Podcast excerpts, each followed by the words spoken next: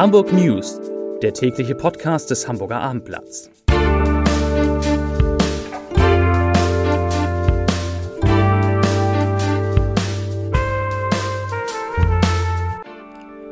Herzlich willkommen. Mein Name ist Lars Heider und heute geht es um sich widersprechende Corona-Zahlen in Hamburg. Weitere Themen die Sportler des Jahres stehen fest, ein neues großes Wohnprojekt startet und am Wochenende erwartet Autofahrer die nächste große Sperrung. Dazu gleich mehr. Zunächst aber wie immer die Top 3, die drei meistgelesenen Themen und Texte auf abendblatt.de. Auf Platz 3 der Aufstiegskampf des HSV.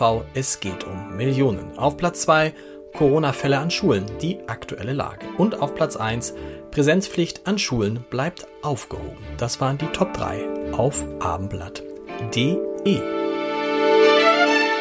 Die Corona-Zahlen für Hamburg sind jeden Tag eine Überraschung und nicht selten widersprüchlich, heute besonders. Fangen wir mit den Werten an, die Hoffnung machen. Die Zahl der Impfung lag erneut über 8000 an einem Tag, genauer gesagt bei 8165. Inzwischen haben 288.000 Hamburger ihre Erstimpfung und 106.000 Hamburger sogar beide Impfungen erhalten. Insgesamt hat die Stadt bisher fast eine halbe Million Impfdosen bekommen und kann entsprechend viel mehr Impftermine vergeben als noch vor wenigen Wochen. Und auch in den Krankenhäusern ist die Lage in Hamburg nicht so angespannt, wie es aus anderen deutschen Großstädten berichtet wird. Die Zahl der Patienten, die mit Covid-19 auf Intensivstationen behandelt werden müssen, liegt relativ konstant um die 100. Heute waren es 104.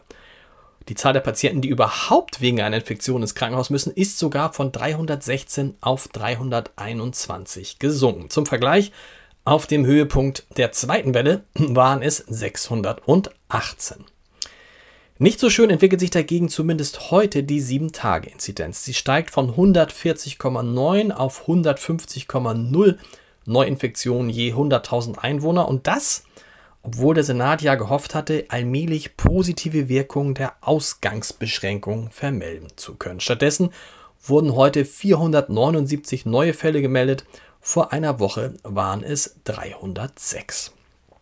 Wegen der Ausgangsbeschränkungen ab 21 Uhr sind ja im Moment alle Nachtfahrten mit öffentlichen Verkehrsmitteln eingestellt. Wer trotzdem unterwegs sein muss, weil es etwa der Arbeitsweg oder andere dringende Gründe erfordern, kann entweder die Sammelbeförderung via Moja nutzen oder hat die Möglichkeit, günstiger Taxi zu fahren.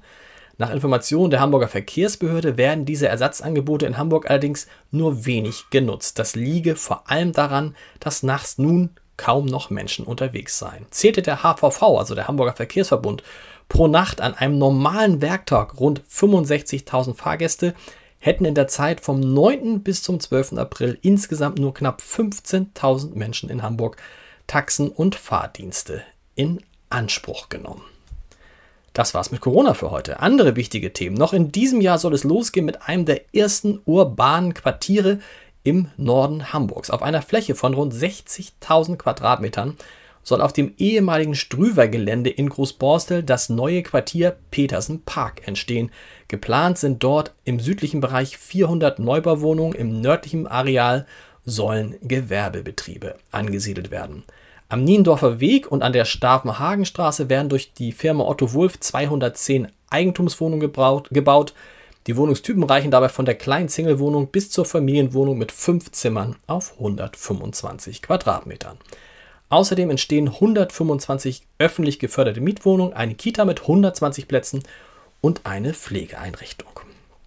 Bei einem Brand in der Bahnerstraße im Hamburger Stadtteil Ottensen ist in der Nacht zum Mittwoch ein Mann ums Leben gekommen. Aus noch ungeklärter Ursache war in der Wohnung des 66-Jährigen im ersten Stock eines Mehrfamilienhauses ein Feuer ausgebrochen. Wie die Feuerwehr auf Abendblatt Anfrage mitteilte, hatten Nachbarn gegen 2.15 Uhr zunächst Rauchentwicklung im Treppenhaus bemerkt und daraufhin die Feuerwehr alarmiert. Da offenbar niemand auf Klingeln und Klopfen reagierte, öffneten die Nachbarn schließlich gewaltsam die Tür, aus der es bereits stark qualmte.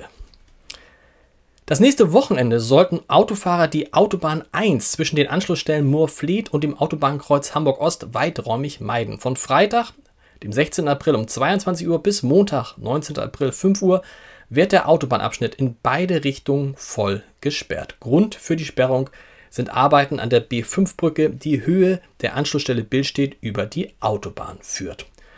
Und Hamburg Sportler des Jahres stehen fest. Segelweltmeister Philipp Buhl vom Norddeutschen Regattaverein und Noma Noah Akuku, deutsche Hallen-Tennismeisterin vom Club an der Alster, sind der Sportler bzw. die Sportlerin des Jahres 2020. Zur Mannschaft des Jahres wurden die Hockeydamen des Clubs an der Alster gewählt. Wie die Sportgala ablief, können Sie unter www.abendblatt.de noch einmal sehen. Viel Spaß dabei und wir hören uns morgen wieder. Bis dahin. Tschüss.